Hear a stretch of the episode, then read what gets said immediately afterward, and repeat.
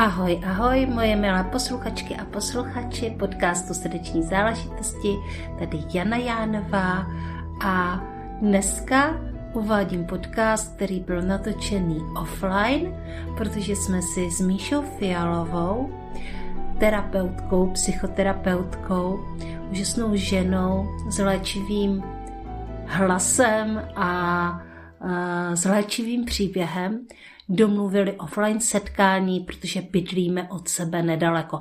Takže jsme se potkali eh, v mé koučovně v nadaci Josefa Plívy. A natočili jsme úžasný podcast, protože jsme měli možnost si povídat ještě předtím offline, posedět si u čaje a popovídat si ty svoje příběhy a uh, bylo to prostě nádherné, tak poslouchejte, protože já si myslím, že tohle vás skutečně chytne za srdce. Tahle žena je neskutečná hrdinka a její příběh už letí k vašim uším.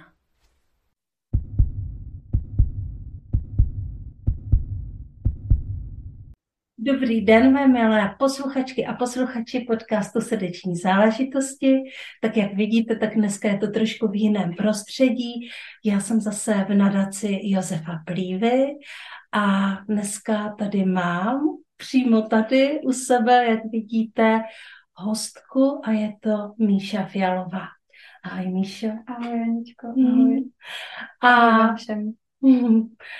My tady už máme za sebou takovou skoro hodinku rozhovoru o tom, co Míša všechno dělá.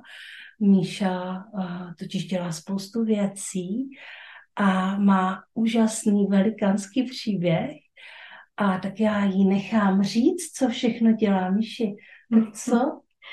Uh, děkuju, děkuju vůbec za tu možnost, že takhle můžu tady prozradit všechno. Já bych v podstatě asi na sebe práskla to, že já celý život uh, miluju ženské, uh, ženské, ale životní příběhy. A to je něco, co mě bavilo už jako malou holku, takže vlastně to je to moje gro, co já dělám, že poslouchám životní příběhy lidí a samozřejmě, protože jsem velká pečovatelka od jak živa, tak samozřejmě o to všechno pečuji, aby ty lidi prostě byli šťastní, spokojení a aby ta jejich duše zářila tak, jak potřebují. Takže v podstatě jim pomáhám navrátit se zpátky k sobě. Takže moje povolání je v podstatě taková terapeutka a je to o hodně psychoterapii a co je taková moje srdcovka, tak jsou Bachovy květové esence, které uh, jsou úžasnou podporou pro, pro kohokoliv, kdo chce právě uzdravit ten svůj vnitřek. Já na Míšu prozradím, že se vlastně psychoterapii zabývá 20 eh, let, že má obrovitánskou praxi a taky za sebou spoustu hodin mm. se svými klienty a klientkami především.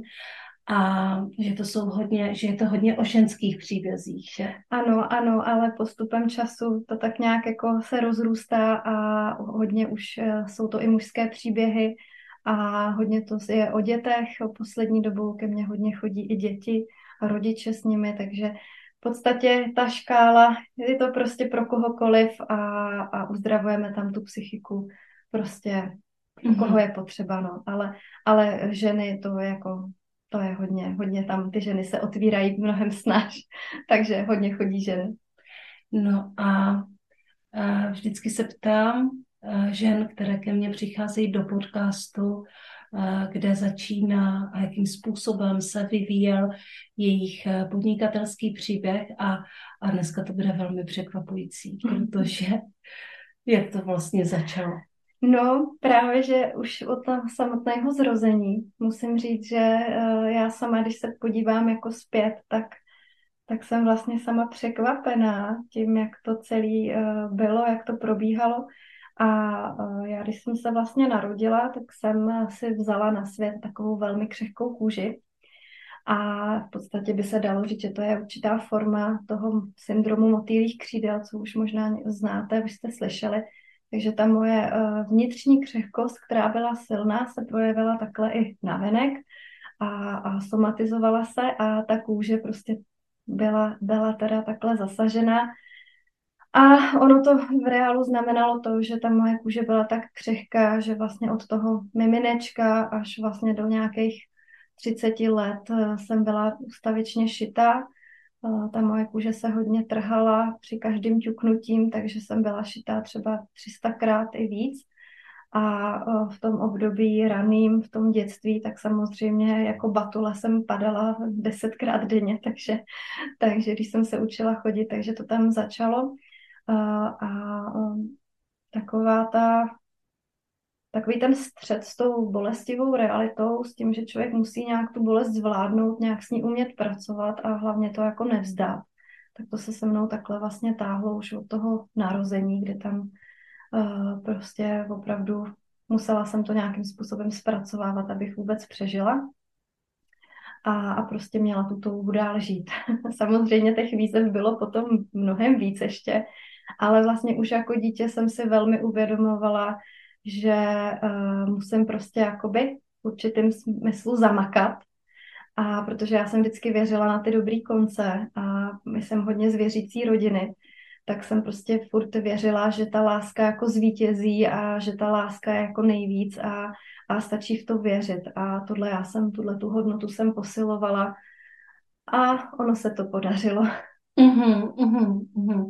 Já to tam mám vlastně hodně podobně. Já teda nejsem z hodně věřící rodiny, ale dneska při hovoru v kavárně Míša tohle nazvala naivitou a já jsem uh, svým způsobem taky taková naivka, že si myslím, že některé věci prostě, když eh, člověk uh, to chce a moc to chce a je tam nějaká jako vášeň a, a je tam to, já prostě bych to chtěla, takže se dají, ale že že někdy prostě taková ta realita, takový ty prostě pravdy uh, vašich rodičů, hmm. vašich, možná i vašich partnerů, lidí, kteří jsou kolem vás a kteří prostě se na ty věci dívají hodně střízlivě, tak nás spíše brzdí, než aby nás uh, posilovali. To neznamená, že bychom si ty věci neměli jako kde spočítat, nebo hmm. že bychom neměli být nohama pevně hmm. na zemi, ale uh, nechat si to vzít jenom proto, že se to někomu jinému zdá nereálné, hmm. je vlastně vzdát se uh, hmm. svých ambicí a svých snů. Tak. Takže um, kdo všechno ti bránil v tom, aby si naplňovalo své poslání? Tak eh, samozřejmě, že jako dítě jsem měla pocit, že to za, hlavně ty venku jako za to můžou, že jo. ale takže tam těch jako, na koho se mohla ukázat, bylo jako spoustu, ale samozřejmě postupem věku jsem zjistila, že jestli tomu může někdo zabránit eh, jako skutečně, tak jsem to jenom já sama. A to jsem naštěstí pochopila docela brzy, takže proto už se vlastně 20 let zabývám tou psychoterapií, tehdy mi bylo 17 kdy jsem prostě věděla, že je to celý prostě na mě a že i když jsem neměla dobrý start a uh, úplně na rovinu prostě ne úplně jako příjemný dětství a, a hodně bolestivý a uh, byly tam ty hnusy všechny, tak jsem věděla, že prostě jestli uh, já můžu rozhodnout, nebo jestli můj život má pokračovat, tak to musím rozhodnout já sama. Samozřejmě někdy mě to trvalo díl, takže ty zkoušky a ty ťavky byly prostě větší, ale naštěstí jsem to pochopila, že to ano musím říct já. A myslím si, že od té doby, co jsem to ano řekla, tak se začaly dít zázraky, doslova. Mm-hmm. Kdy to bylo? Bylo to právě asi nejsilnější to bylo v těch sedmnácti, kdy vlastně uh, jsem si prošla, až by se dalo říct, klinickou smrtí, kdy uh, já jsem byla hodně podvyživená a měla jsem prostě nějakých 30, 35 kilo a to moje tělo už jako naprosto kolabovalo, takže už mě selhávaly vlastně všechny orgány a byla jsem na těch přístrojích a já už jsem opravdu byla jako bokem mimo to svítilo.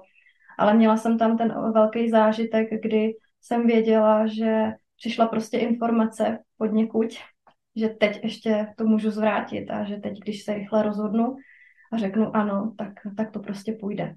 Takže já jsem jako najednou si uvědomila, že to ano fakt jako chci říct a že ještě není můj čas, že to ještě tak není správně. Takže jsem naskočila. No a potom přišla ta plná zodpovědnost toho, že vlastně je to na mě A že už se tady nemůžu vymlouvat na debilní dětství a na blbou nemoc a, mm-hmm. a všechno takového, ale, ale že já tu sílu v sobě mám a protože jsem tu víru vždycky měla a to odhodlání, tak jsem se prostě rozhodla, že se s tím prostě poperu a že to zvládnu a najednou se začalo hodně věcí měnit. Začala se měnit ta moje kůže, která najednou byla pevnější a pevnější, úrazů bylo, nebo šitího bylo míň a míň, takže už to nebylo třeba uh, v té době, v té třeba desetkrát eh, do, do roka, ale už to bylo třeba jednou za dva roky, mm-hmm. až to vymizelo úplně. A teď, když sebou s proměnutím fláknu, tak je to třeba jenom už modřina. Ale je to jako neuvěřitelný, že ta kůže prostě to tam najednou zobrazila, víš, jako že ten, mm-hmm. ten rozvoj vnitřní nebo nějaká ta, ta práce s tou křehkostí a s tím strachem, jestli tady vůbec mám to svý místo a jestli tu můžu být, tak najednou prostě ta kůže to vždycky ukazovala, takže to byl pro mě takový trenažer toho, jak mm-hmm. to vlastně jako na tom, mm-hmm. že tam mě dávala tu zpětnou vazbu. Aha. Jo, takže uh, práce bylo dost, ale všechno to stálo za to. No. A teď je to vlastně takovým mým posláním. Pochopila jsem, že tohle všechno vlastně mě k tomu, mm, nebo díky tomu, co jsem prožila, tak se vlastně naplnilo asi to poslání, ten cíl té mé duše. Já na to vlastně celou dobu myslím, hmm. že prostě je možné, že uh, někteří lidi vlastně skrze řekněme, i jako nějaké výzvy a třeba hmm. i velkou bolest, docházejí hmm. k tomu, eh, co je jejich poslání a co vlastně chce jejich duše, eh, co mají hmm. tady eh, v tomto těle, na tom světě udělat. A že vlastně nás to jako by volá, jako řekněme tomu životu ano, a pojďme jako poslechnout tady tohle hmm. uh, volání. A to se v tvém případě stalo a uh, stále se to vlastně teďka naplňuje. Tak pojď to říct vlastně jako na plnou hubu, jako co je vlastně to tvoje poslání? Tak určitě eh, je to prostě psychoterapie a je to, je to léčení toho vnitřního stavu a tak, aby vlastně všechny ty já tomu říkám nánosy a, nánosy a balasty, kterými jsme si prostě za ten život nazbírali, tak aby jsme to zase hezky jako uzdravili a hezky se zase vrátili jako hezky nohama na zem a, a do toho, co skutečně jsme, protože uh, když nemáme strachy například, když mm-hmm. si věříme, víme, že tu máme nějaký smysl, když se nepotýkáme s nějakýma i třeba pocitama viny, bezmoci, ale i křivdy, tak eh, když tohle všechno máme očištěný, tak vlastně můžeme jít vpřed, ale když nás tohle tam bude prostě furt, eh, to v nás bude, tak eh, samozřejmě stojíme a neděláme ty kroky, které bychom potřebovali. Takže já vlastně lidem pomáhám tohle všechno jako uvidět, proskoumat a ukázat jim, že prostě na nich, jak se ten život budou tvořit, ale musí začít těma, tím vnitřním nastavením, těma postojema, takže tam jim pomáhám to měnit mm-hmm. a ukazovat jim, co je podporující, co se jim vyplatí a co je naopak potřeba už jako nechat být a, a, a prostě a k tomu používáme ty bachovky, protože ty tam umějí krásně uh, pomáhat jako přeměňovat to nastavení. Oni vlastně jsou takhle dělané, aby pomáhali s těmi negativními prožitky a, mm-hmm. a léčili to mentální i emoční prostě, ty emoční stavy. Jo? Takže mm-hmm. jsou to taková obrovská podpora a když to takhle právě skloubím vždycky dohromady, tak eh, je to prostě neuvěřitelný, jak ty lidi dokážou i za ten rok prostě udělat ty obrovské posuny. Hodně ke mně chodí lidi s depresema, i třeba s panickými atakama. Mm-hmm. Hodně lidí, kteří se topí v nějaké velké lítostivosti a nejdou mm-hmm. prostě, nedokážou z toho jako vyjít, když mají prostě pocit, že ten život je nějakým způsobem eh, jako ovládá a že oni vlastně nejsou ti tvůrci tak jim pomáhám, aby vlastně toho tvůrce v sobě zase objevili a prostě šli, šli jinak tak, jak prostě potřebuje ta jejich duše, protože když se to pak podaří, tak prostě ten člověk je přitažlivý i sám sobě a všichni chtějí být v jeho dosahu. A je to prostě krásný pozorovat ty změny, jak ten člověk se otevře, rozkvete, rozáří se a, a hlavně přesně tam pak jako ukáže ty svý dary, který vlastně potom obohatí všechny v tom jeho dosahu, takže mm-hmm. to má obrovský smysl si tu svoji psychiku léčit. Takže já léčím psychiku a, a mm-hmm. to je to, to prostě to podstatné. Ano. Tak a tady zase já od svého natáčení trošičku odskakuji a chtěla bych vám povědět o jedné báječné události, která se uskuteční právě v nadaci Josefa Plívy, kde se nachází moje koučovna, ale kromě toho jsou to také nádherné prostory, magické prostory pro setkávání. A my tady budeme mít zážitkový podnikatelský networking s křestem knihy Poliny Ševčíkové. Kromě toho si tedy uděláme ceremoniální kakao a hezky si ho společně vypijeme. No a Poli a já budeme přednášet také o svých dlouhodobých podnikatelských strategiích, jako je psaní a vydání knihy a podcast. Takže jestli se s námi chcete potkat naživo, tak si rezervujte datum 6.12. a je to od 15 do 19 hodin v nadaci Josefa Plívy.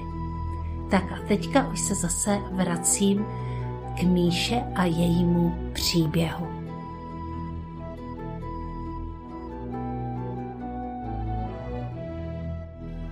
A ty jsi mluvila o tom, že vlastně hodně chodí i děti. Ano. Já tím, že mám děti teďka už relativně starší, až na svoji zorku, která je čtyřletá, ale Jinak uh, mé děti jsou už docela velké. Uh, mám 20-letého syna, téměř 18-letou dceru a hm, vím, co zažívala třeba moje dcera, která je relativně introvertní, ale přesto, uh, když tady probíhal covid, tak tím, že byli pořád doma, tak, tak to nebylo úplně jednoduché. Tak se vlastně chci zeptat, jak to vnímáš, vlastně tady to období, které už je, eh, věřím, za námi, jak se to vlastně odrazilo na psychice lidí a na psychice hmm. dětí? Děkuji za tenhle dotaz. Samozřejmě v té době jsem eh, měla práce víc než kdy jindy, ale i teď eh, mám a přesně to ten dopad mělo. Mám hodně právě dětí, uh, už i školkových, uh, ale i vlastně na prvním stupni, na druhém stupni vysokoškoláky, protože samozřejmě to byla doba, která byla hodně taková tím strachem prostě všude, všude prostě plná a protchnutá a, a tam se otevřely spousta, spousta jako strachu u těch, lid, u těch lidí a u těch dětí, takže tam, tam hodně prostě těm lidem pomáhám vlastně se zpátky jako srovnat a, a, a vlastně uchopit tu realitu trošku jinak, že vlastně když tam my budeme mít v sobě to bezpečí a budeme, mm. dokážeme se opřít o sebe sami, protože tam máme vždycky nějaký kotvy, o který se můžeme opřít. I třeba to, že už bylo spoustu zkušeností, které jsme zvládli, takže i o to se můžeme opřít, že máme tu dovednost to zase zvládnout. Takže samozřejmě tam pomáhám těm dětem, když jsou to hodně maličký, tak tam pracuji s rodičema, aby mm-hmm. oni vlastně změnili ten postoj k té situaci. A tím se to tak narovnává jako u těch dětí a jsem za to obrovsky vděčná, že tam pro ně jako můžu být a, a že se jim může v tom prostě žít líp i, i v téhle době po covidové, kdy tam to napáchalo jako docela hodně jako škod v té psychice. Mm. Takže No, mě teďka jako napadá ještě jako souvislost s antidepresivama, které mm. prostě se teďka hodně užívají a už ve věku mé dcery mm. eh, holky prostě berou prášky, na to, aby jim bylo líp a, prostě léčí se tím deprese. Jak tohle vlastně no, vnímáš? Já právě mám osobní velkou zkušenost. A Aha. vlastně já jsem uh, bachovky díky tomu objevila, že jsem byla na antidepresivech. A mě tenkrát dali jako 16-leté holce, ale přidali k tomu i hypnotika a přidali k tomu anxiolitika, všechny tyhle ty věci, abych já vůbec byla schopná jako fungovat. A, a byla to v pro to moje křehké tělo obrovská zátěž. A po pár letech, kdy já jsem opravdu ztratila jako veškeré emoce, nejenom ty špatné, ale i ty dobrý, kdy já jsem vlastně už necítila vůbec nic. A to právě mě dovedlo potom v těch sedmnácti do toho úplného jako vzdání se toho života tak uh, jsem prostě potom, když jsem teda řekla to ano tomu životu, tak přesně nastala ta fáze, kdy já jsem hledala něco, co mi pomůže a ty antidepresiva prostě mohla vysadit. Byla to samozřejmě jako cesta dlouhá, vysazovala jsem antidepresiva postupně, uh, měla jsem kolem sebe profesionály, kteří mi pomáhali, terapeuty, ale vlastně byla to ta doba, kdy jsem se s bachovkama poprvé setkala, takže to jsem byla já ten klient, který mm-hmm. je užíval a užívali fakt roky, a jako v kuse, jako každý den, ale vlastně díky nim jsem si tam srovnala prostě uh, všechny ty právě ty strachy, ty pocity viny, ty pocity bezmoci, mm-hmm, uh, i takovou tu um, jsem obnovila zpátky takový to svý odhodlání a odvahu, jo, zase jako jít dál a, a prostě, jo, protože jak těch ťafek má ten život, nebo ten člověk za ten život hodně, tak samozřejmě, když už je to nějaká desátá, jo, nebo padesátá, tak už člověk už musí mít hodně v sobě takovou tu sílu, že prostě se tím nenechá položit. No a ty bachovky přišly právě ve správný čas, takže vlastně díky nim já jsem je začala užívat, tím se mohly snižovat postupně ty dávky těch antidepresiv, až jsem se vlastně jich úplně zbavila. Mm-hmm. A ty bachovky vlastně nahradily ty antidepresiva, já jim totiž sama říkám, že to jsou takový přírodní psychofarmaka, možná by se někdo za to zlobil, že je tak nazývám, ale ono to tak fakt skutečně je. A oni přesně s tímhle umí pracovat. A já vždycky říkám, eh, že je důležité o tom vědět, protože ke mně chodí spousta těch dětí, rodičů, žen, mužů. A přicházejí s věcma právě. Eh, mám strach, mám strach se ozvat. Neustále prostě se chytám tady na tu svoji méněcenost, prostě beru si mhm. věci osobně, mm šikanujou mi dítě a já jim říkám přesně, eh, proto je dobře, že jste tady, protože oni jsou zoufalí, protože nemůžou přijít do lékárny a říct jim, moje dítě je šikanový, šikanovaný, neumí se bránit, vůbec si nevěří, je strašně přecitlivělý a do toho má projevy agrese, dejte mi na to něco. Mm-hmm. Tak na tebe budou koukat, jako že jste se zbláznila. Mm-hmm. Jako, co vám mám na to dát? Ale přitom to jsou jako úplně normální věci, úplně běžné věci a my bychom tady měli mít něco, někoho, kdo prostě to bude brát, že ano, je to v pořádku mít tyhle pocity, ale pojďme jako poléčit, jo, protože mm-hmm. je lepší mít jiný stav, jiný, jiný ten.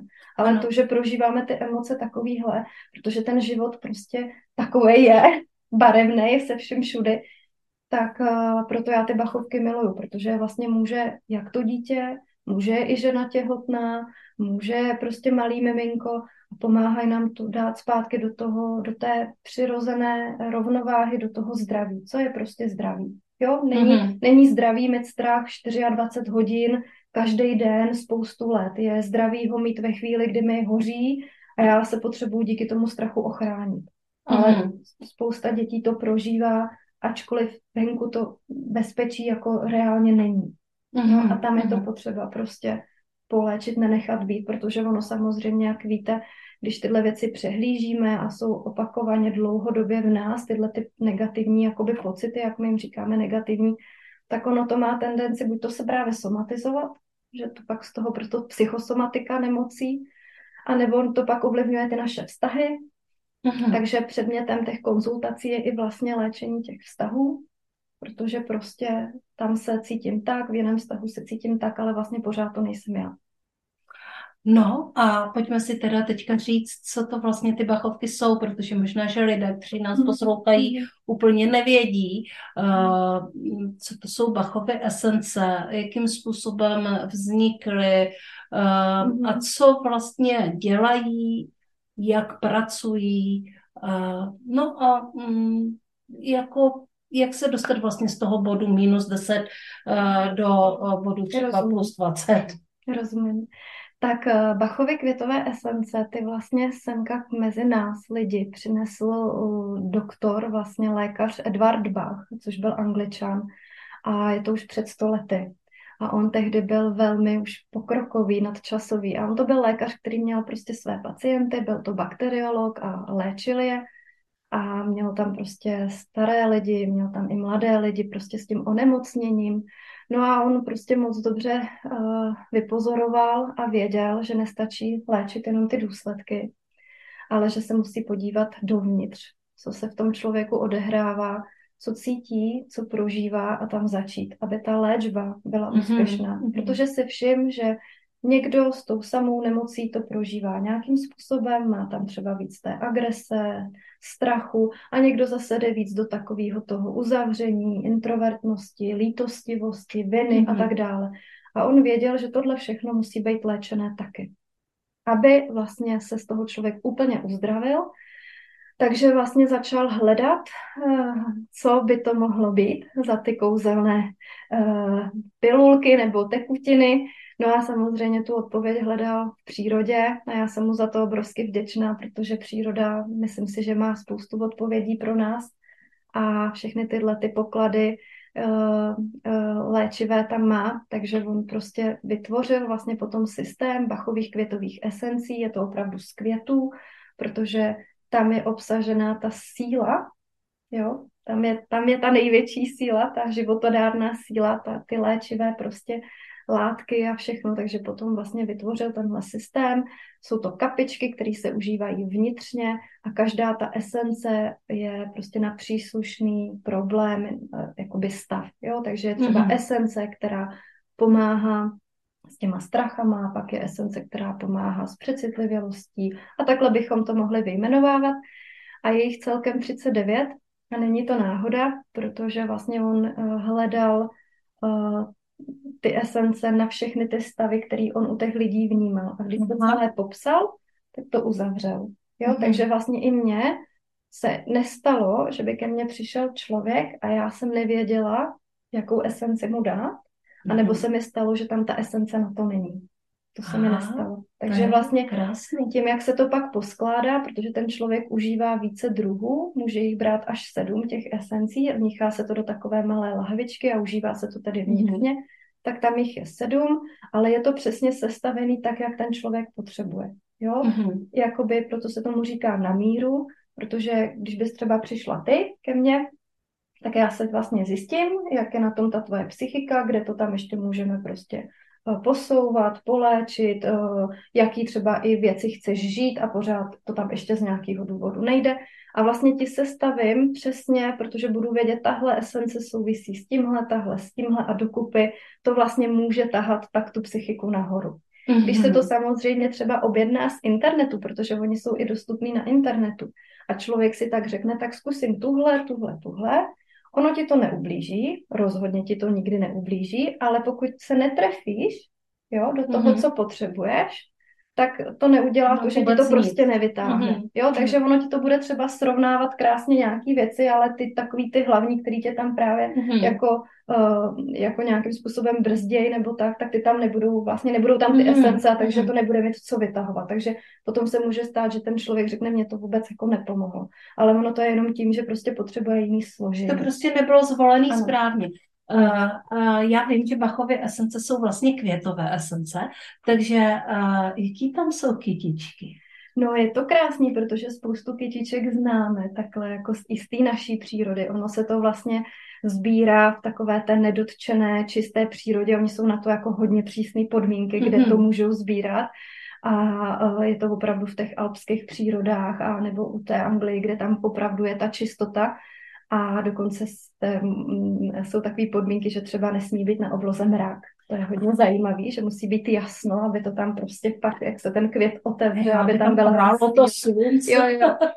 Ale uh, je tam i, jsou to teda rostlinné esence, je to uh, z nejedovatých rostlin, ale je to i ze stromů. Takže třeba je tam dub, je tam buk, je tam modřín, je tam jilm, mm-hmm. z těch kytiček třeba planá šípková růže, mm-hmm. je tam ale i slíva, plané jablko, kejklířka, uh, no, samý poklady, vrba, no, jako jejich, jejich spoustu, zimoles, snědek, devaterník, mm-hmm. jsou to mhm. takovéhle nádherné byliny.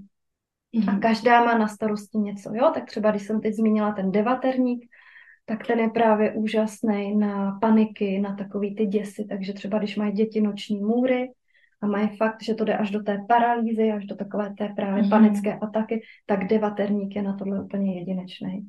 A třeba Mhm. snědek okoličnatý, ten zas umí pracovat s traumaty. Už vysloveně léčí ty traumata, ať už jsou to stará traumata nebo nějaká současná, tak to umí pracovat s tím stavem. Mhm. Je to velmi jako zajímavý a musím říct, že pan doktor Edward Bach byl v tomhle opravdu jako unikát.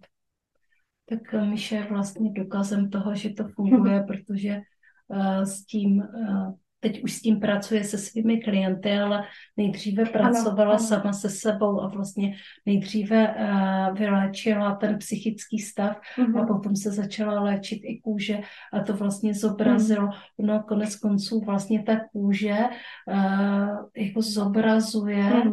eh, nebo zobrazovala v tvém případě, u jiných lidí to zase může být nějaký jinak Hmm. psychosomatické, eh, vlastně ten stav. A já jsem si to tak jakoby propojila. Vlastně, ty jsi vlastně super citlivá. A ta, Ano. Ano.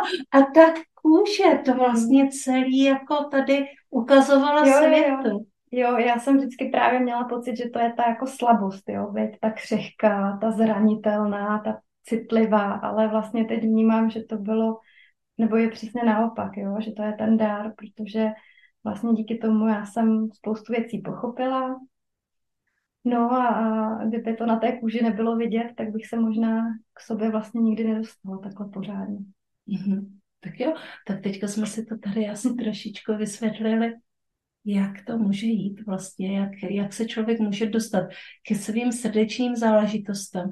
A Mhm. kdybych se měla teda zaptat na tu banální otázku, kterou tady vždycky pokládám, ale ona vůbec není banální, ale jde uh, hodně do hloubky. Uh, co je tvoje srdeční záležitost?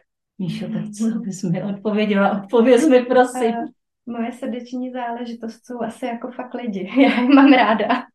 Já mám ráda lidi, já mám ráda ty jejich životy a baví mě eh, je prostě léčit a, a uzdravovat a, a to je prostě ty životní příběhy, no. To jsou, to, to jsou ty moje srdeční záležitosti, no. Mhm, Ta mhm. příroda k tomu už to je jenom prostě taková třešnička na dortu, ale můj manžel vždycky říká, že to nechápe, jak můžu mít tak hodně ráda lidi a já vždycky sama říkám, no, prostě to tak mám.